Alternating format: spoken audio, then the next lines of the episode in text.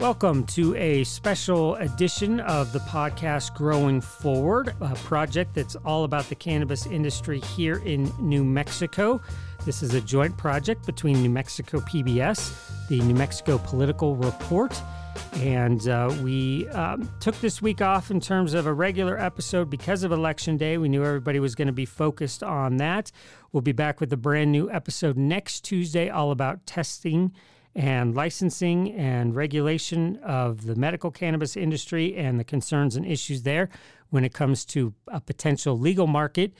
Um, but the big news this week was our neighbors to the west, Arizona, voters there actually passed uh, um, an initiative that made recreational cannabis legal in Arizona. And so that left us wondering what that means for our efforts here. Of course, those in favor of legalizing in New Mexico have been pushing about wanting to be one of the first in our region, uh, largely for tourism dollars, even around people coming into the state and the tax revenues that would be generated by that. And obviously, uh, Arizona being very close, now headed down this path. Um, what impact will that have on that if we uh, lawmakers are able to push through that proposal in next year's session? Uh, I want to talk a little bit about the timelines, if we're able to do that, how that lines up with Arizona, what led to this in Arizona. And so we turn to Andrew Oxford. He used to work at the Santa Fe New Mexican, but is now at the Arizona Republic. So luckily, he had a few moments for us this week. So we thought we'd bring you a special episode, a conversation with him about what the initiative in Arizona looks like, what it would do, and again, how it impacts our efforts here in New Mexico.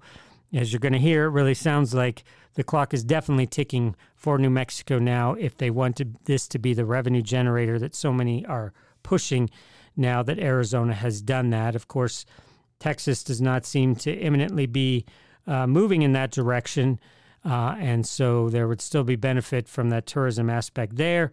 But Arizona is now going to be off the table as far as that goes before too long. So we just wanted to break it all down for you. And uh, we appreciate Andrew Oxford and his time they gave up this week. But here now is our hosts of uh, Growing Forward, Andy Lyman of the New Mexico Political Report, and Megan Kamerick. Uh, she is a correspondent here at NMPBS. She's also an on air host at KUNM Radio, does a lot of freelance work, lots of different places. You're familiar with their voices now from past episodes, but here they are talking to Andrew Oxford about the developments in Arizona this week.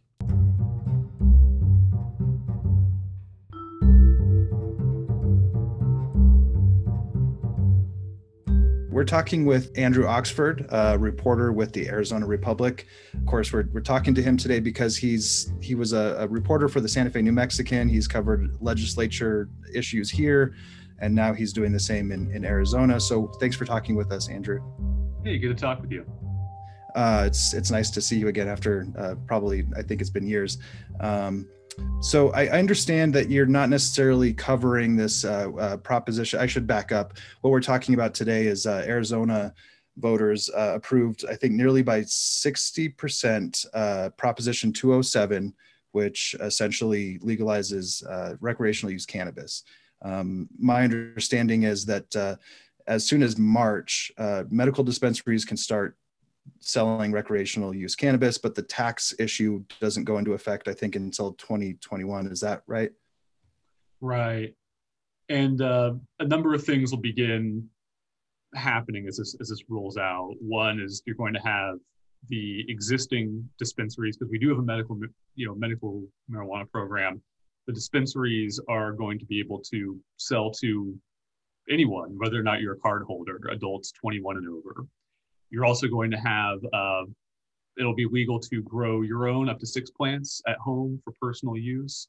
Uh, and if you've been convicted of marijuana possession in the past, you can begin the process of working to expunge those records. Uh, so there are a few different facets to this. So I uh, I have a story out today, kind of examining what sort of impact legalization in Arizona has on New Mexico. A lot of people are saying uh, for New Mexico, if we want to legalize it, it needs to happen next spring in the legislative session to sort of stay uh, in, in parity with Arizona. Do you have any insights to how, how that interplays given your expertise of New Mexico and Arizona? Yeah, you know, I think that I recall, you know, when we were covering the legislature there in Santa Fe, uh, one of the arguments that proponents could point to was the potential to attract tourists, people from neighboring states, because Arizona didn't have legal cannabis. Texas certainly didn't. I think there was also this this expect this expectation that neither of those states would move necessarily particularly quickly to legalize cannabis. Arizona had a measure uh, to legalize in 2016. It failed at the ballot box, not by a lot, but it it did fail. And I, I think that that probably gave some some folks a sense that if New Mexico could do this, it would be in a good spot right there in between two states where where this wasn't legal. I, I think that that obvious this obviously takes away uh, some of that advantage to New Mexico. There's I don't really think so much that argument anymore that oh you know folks will be coming over from Arizona, um, but you know I think that uh, the other thing about how this passed that's really pretty distinct from New Mexico is that this had to go through the ballot box. I, I can't see the Arizona legislature approving this, even if Democrats had won a majority, uh, which they didn't, even though they really pushed, have you know very narrow margins now. This was something that wasn't going to pass the Arizona legislature. And so this is something that really Arizona is able to do because of its initiative process. New Mexico obviously doesn't have that. And I think that, you know, that means that it, it, I don't think it's necessarily a reflection of public attitudes being different in Arizona than in New Mexico. I think it's just reflection of the uh, political processes being really different and, and what the possibilities are for people who want to kind of bypass gridlock in the legislature. Uh, another issue that uh, we've discussed on our podcast is um, sort of the the issue of there's obviously tax revenue opportunities, but then this also sort of uh, social or restorative justice issues. And uh, for those that don't know, New Mexico does have an expungement law, a very new expungement law uh, on the books. Um, my understanding is that this proposition would also include expungements for previous convictions, right? Yeah, that's really been a big part of the conversation from four years ago to today, and a big part of trying to rally together a coalition that could get this proposal over 50% plus one in Arizona, right? Um, Air, uh, New Mexico, Arizona's proposition will allow people to petition to have their records expunged. Now, interestingly, Arizona doesn't really have that process for other laws. This creates that for this. It also allows prosecutors to proactively uh, expunge uh, convictions. So, you know, they can begin this process sort of on a larger scale if they want to. You've seen the Democratic candidate for county attorney here in Maricopa County who's been in a pretty competitive race with the uh, Republican incumbent, you know, pledging that she would really make an effort to to work on that issue if she's elected. Um, but that's been a big part of, I think, addressing concerns that legalizing marijuana would really just be a boon for the industry and not necessarily for people who've been adversely impacted by these laws in the past. Uh, it still didn't really satisfy everybody. We did see uh, a number of groups on the left, or actually, you know, probably most prominently, you know, Lucha, which has been doing a lot of the legwork organizing communities going into this election and has been doing legwork for years on the ground, you know, organizing to stop Joe Arpaio and you know really working at a grassroots level in communities. They raised a number of concerns that this just doesn't go far enough in terms of undoing some of the adverse impacts of drug laws in this state. Uh, but I think that the argument from proponents of Prop 207 has been, look, you know, you, we've got the votes this year. This is passing with 59% right now. We can we can uh, allow people to have this sort of process and expungement. We can get this done and stop the felony prosecutions that we're seeing for, you know, virtually any amounts of, you know, any amounts of possession. So, you know, it certainly didn't please everybody, but it was a big part, I think, of the conversations over the last four years of what needed to change between the 2016 proposition in, in the 2020 proposition. What did can I ask? What did Lucha and other groups want to see more of in the bill to sort of eh, have a restorative justice kind of bent? Yeah, you know, one of the concerns that we've seen is really over uh, also the way that the licensing is going to be set up. This builds on the state's existing dispensary framework. So the dispensaries that are operating will be able to open their doors and serve people whether or not they're they're card holders. This proposition will include some additional licenses that are intended for companies that aren't currently in the business. Um, you know, uh, the state's going to have to figure out exactly how those are awarded. This does leave some regulatory discretion to the state, but there's always been this argument looming over this proposition that this still gives the dispensary companies that are already here are too much of a monopoly over the market.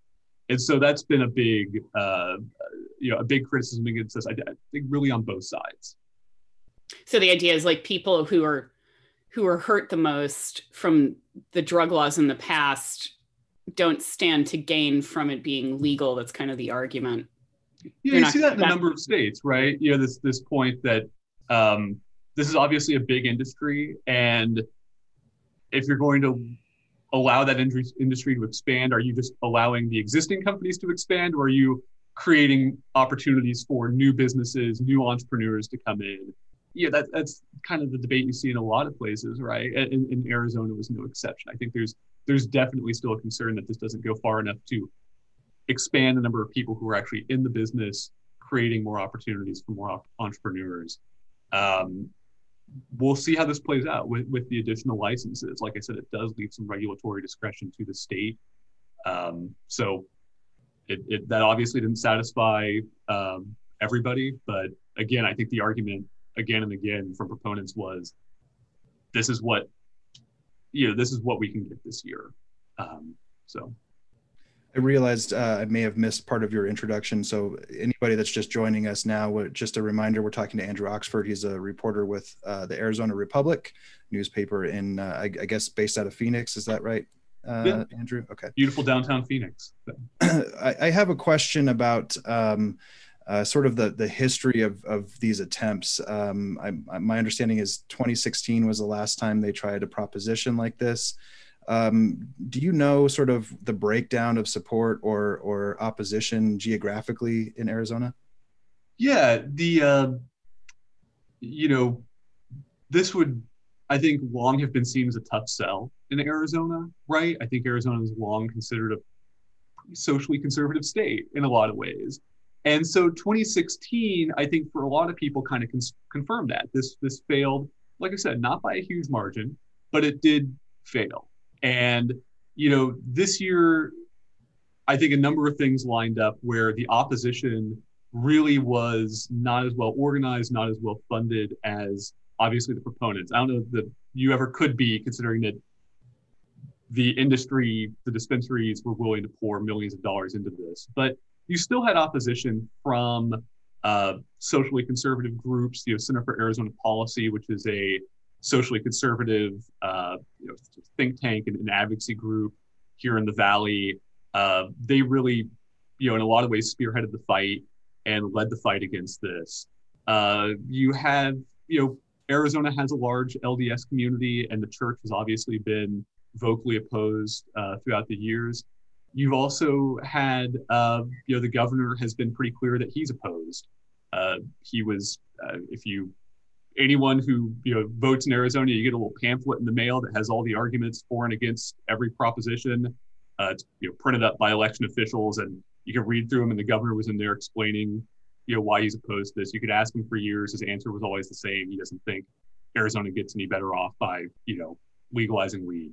So you've had a, a lot of the opposition has remained the same. I think some of the opposition that was was less fierce was, you know, the business community. I didn't see fighting this uh, perhaps in a way that opponents would have hoped. This is a big election year. There are a lot of things on the ballot. Control of the Arizona legislature is on the ballot. Uh, a tax measure, it was basically raising taxes for high income earners to fund education. That was on the ballot. That's really a business community priority.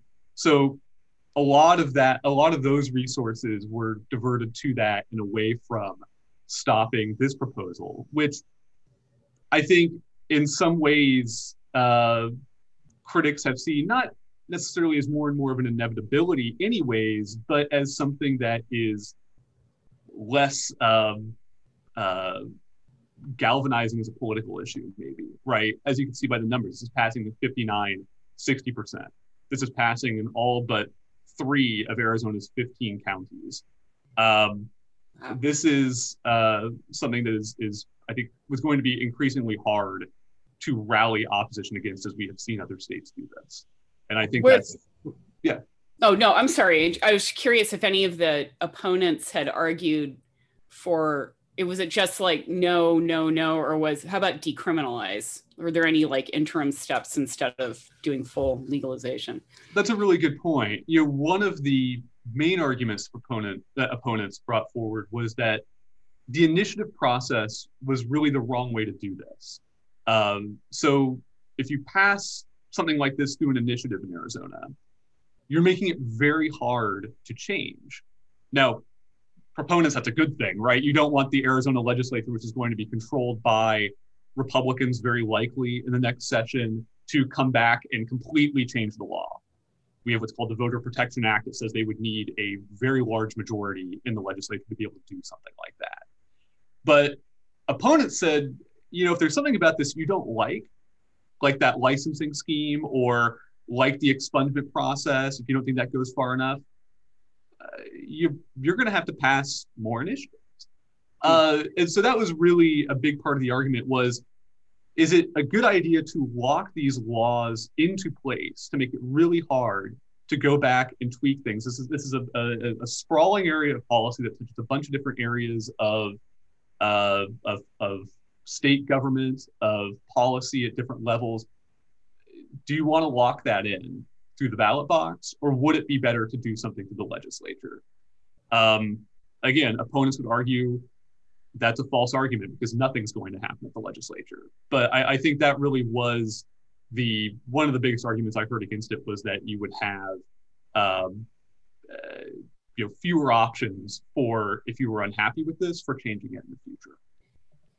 We talked uh, to some lawmakers early on in this project about you know, obviously you mentioned we don't have proposition um, measures like Arizona does. It's the constitutional amendments. Even so, anything like that sort of takes some time to work out the kinks, the specifics of it. Uh, I noticed baked into this uh, proposition is a 16% excise tax, and it says to fund public programs. So, what else is there for the legislature to sort of debate on? Does that mean that they have to decide where that money goes? What else is there? What other work for the legislature is there going forward?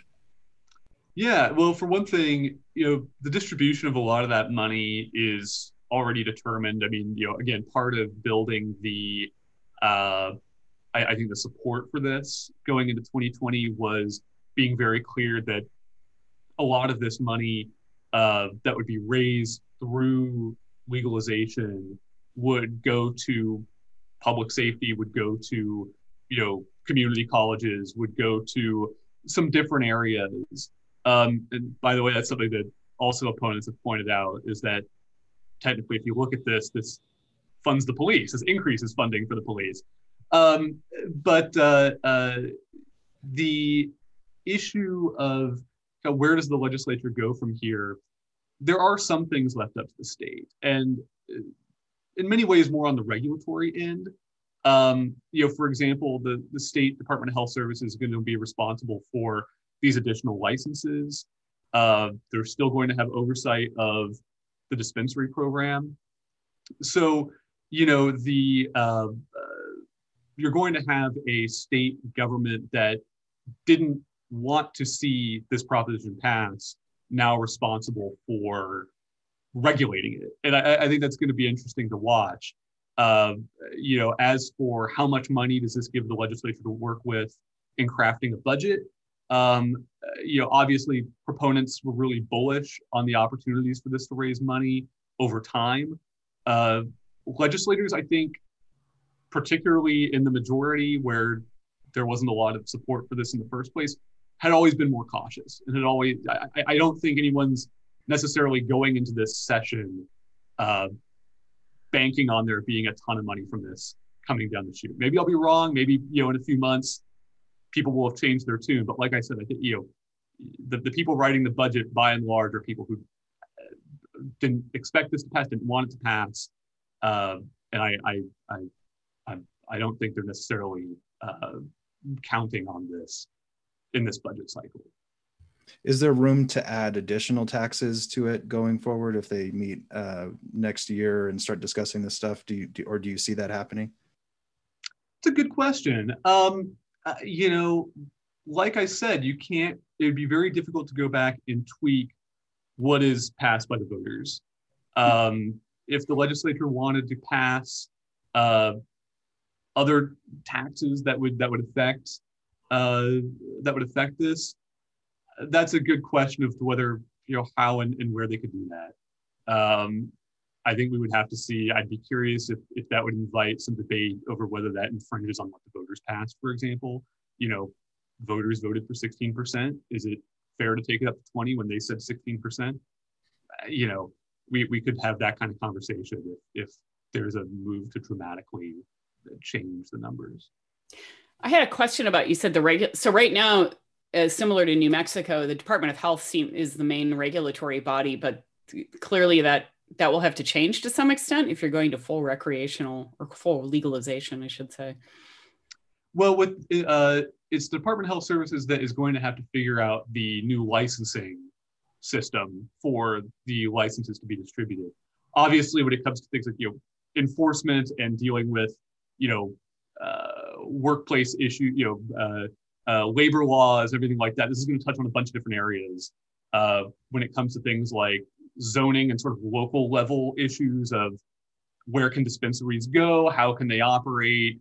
You know, that's going to very much be a sort of local government thing. So yes, it's going to have a lot of tentacles in the different parts of government, but uh, you know, probably that big piece right now of deciding where those additional licenses go, that's going to fall to the Department of Health Services.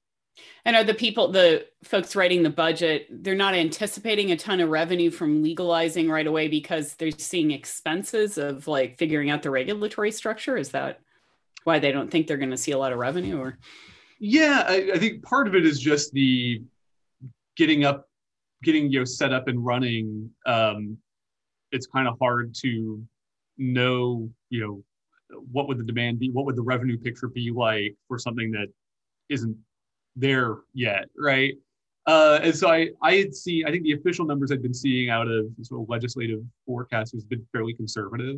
Hmm. Um, and, you know, I, I think it's going to be kind of um, uh, uh, hard to tell where this leaves things going into the first immediate budget. It, it could be kind of like what we saw, if I recall correctly, in some states where it took maybe a little bit of time to see the revenue really pick up with the expansion of businesses as you know markets kind of developed and things like that. Uh, you know, we could be heading for the same case here, but um, yeah, I hadn't seen a, a, a huge, you know, uh, push from legislative forecasters that if this passes, this is going to, you know, add this huge chunk of money to what we'll be able to work with next year. Well, I, I think that's all the questions I have. Do you have anything else, Megan, before we let Andrew? Yeah, I did have a question. Um, just some of the details that still have to be worked out as this passes, like law enforcement issues around driving while high. I mean, people tend to bring this stuff up when we talk about legalizing here, like, you know, what's that going to look like? Yeah, I mean, I think that's right. And, and that was certainly a part of the discussion here too, was you know, what do you do with all these additional all these additional laws?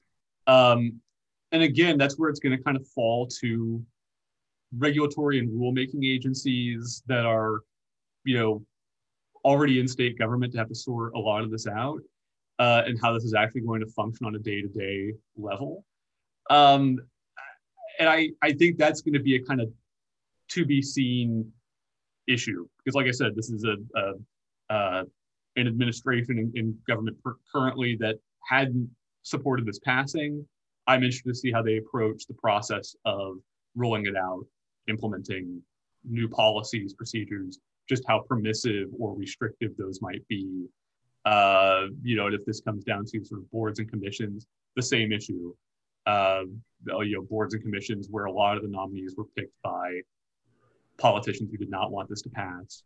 Uh, and so, you know, I think I think that'll really be the thing to watch going forward is just how much support is there for making this successful, maybe in the way that voters intended, and how much of an effort is there through kind of the the administrative levers of the state to maybe pull back on some elements of this and and and uh, mm. uh, pump the brakes a bit. And I uh, was curious if Lucha and other groups had expressed concerns about I, some of the data I've seen from Colorado is that yes, even though it's legal, the people who are um, perhaps pulled over for I don't know driving while high or something like that still tend to be people of color. yeah, I think that that and that's that's exactly the thing is you know this argument that this isn't necessarily going to change how police police the communities that have been for a long time really adversely impacted by these laws. Um, you know, it changes what people can be charged with, uh, but it doesn't necessarily change the way that, for example, police might be operating. Um, and, and, so you know, we definitely heard that. I would note that you know, while groups like Lucha were opposed, I would point out that really their opposition was notably late in the process. I, I, don't think it was until early voting was well underway that I actually saw, you know, ads and uh, you know a push by them. Mm. And obviously, like I said, it's a busy election year. There were a lot of other things that people were working on, but I think on the one hand, it was a sign that there was not a lot of investment in stopping this from the left, uh, and and uh, attacking some of the, the points that, that folks on the left were dissatisfied with. Uh, but at the same time, that that criticism has not gone away, then that there is still an appetite for, you know, addressing elements of this proposition as time goes by and addressing how it's implemented as time goes by from the left as well. I had one more question, Andrew. Thanks. For, I appreciate you giving us your time, but yeah. um, we don't have the initiative process here in New Mexico, as you know, because you reported here for many years. Um, but it's interesting. What I'm hearing you say is that once the voters pass this, you can't really, it's hard to go for the lawmakers, many of the lawmakers who've opposed this, to go in and tweak. Can they do other things? I'm thinking of the bill in Florida that passed that would have allowed former felons to vote, which was passed by the voters. Um, it was a similar initiative but the legislature then added this caveat in like but you have to pay all your outstanding fees which became a mess because no one could tell them what their fees were. But it hamstrung something the voters had approved. So is there any way that could happen in arizona?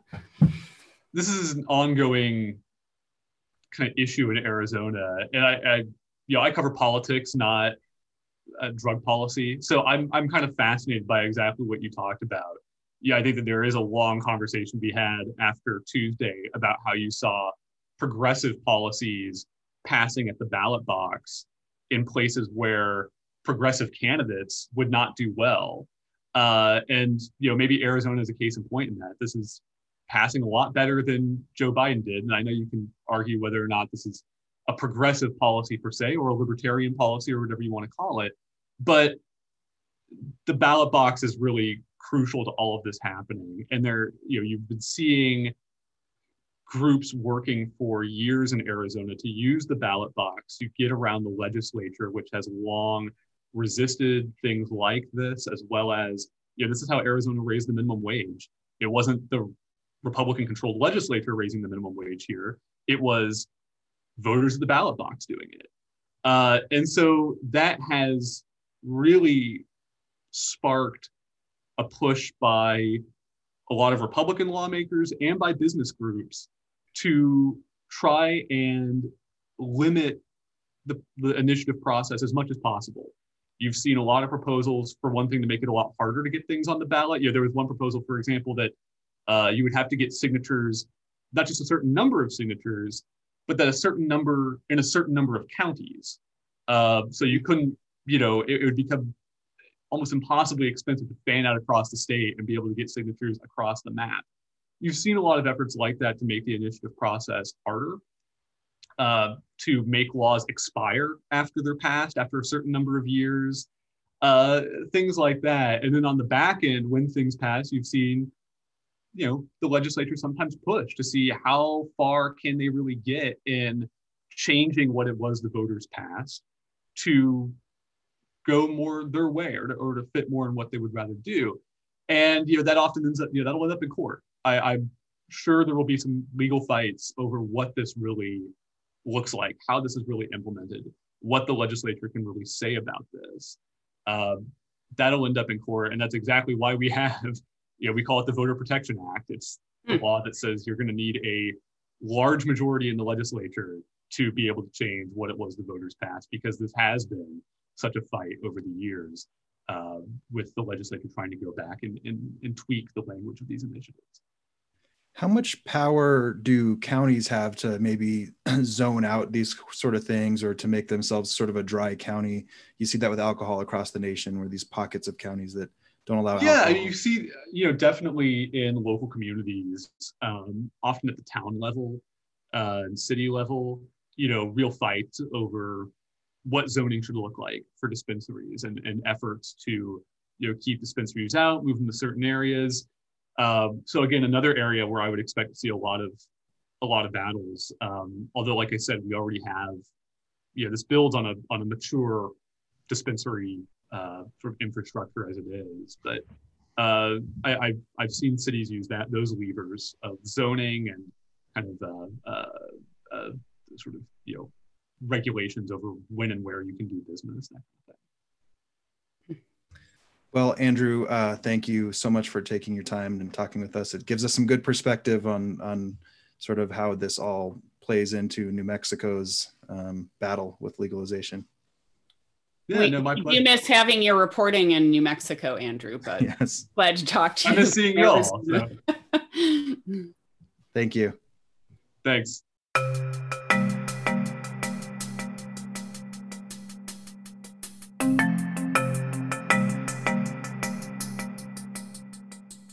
All right, we hope you enjoyed that interview with Andrew Oxford. Again, want to thank him for his time. He's a reporter at the Arizona Republic, but has worked here in New Mexico in the past at the Santa Fe New Mexican, so he's familiar with efforts here to legalize recreational cannabis.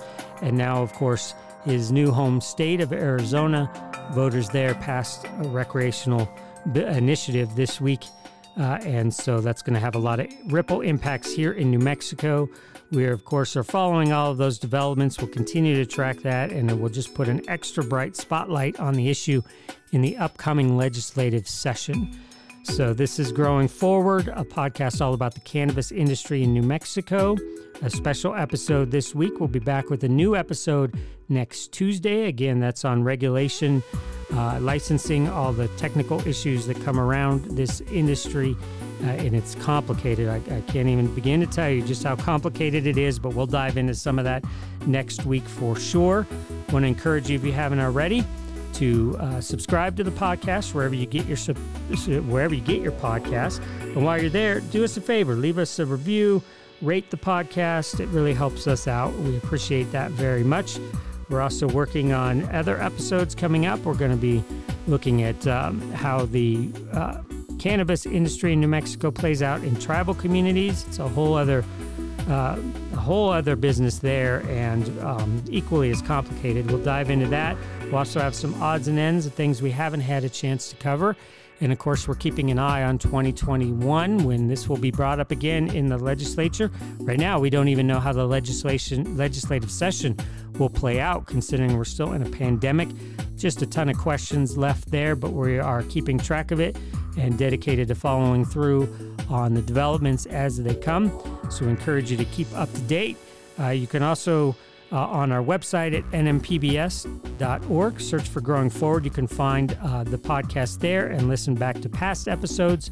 I've had some really great ones on just such a fascinating topic. Um, it's one thing when you're talking about building an industry from scratch, but an industry like this that covers uh, business, it covers health, It covers so many different areas. It's super complicated, as we've talked about time and time again, but really a fascinating thing to uh, follow along with. And so we hope you will listen and share the word, subscribe, rate, and review. And we will be back again on Tuesday. Till then, have a great weekend.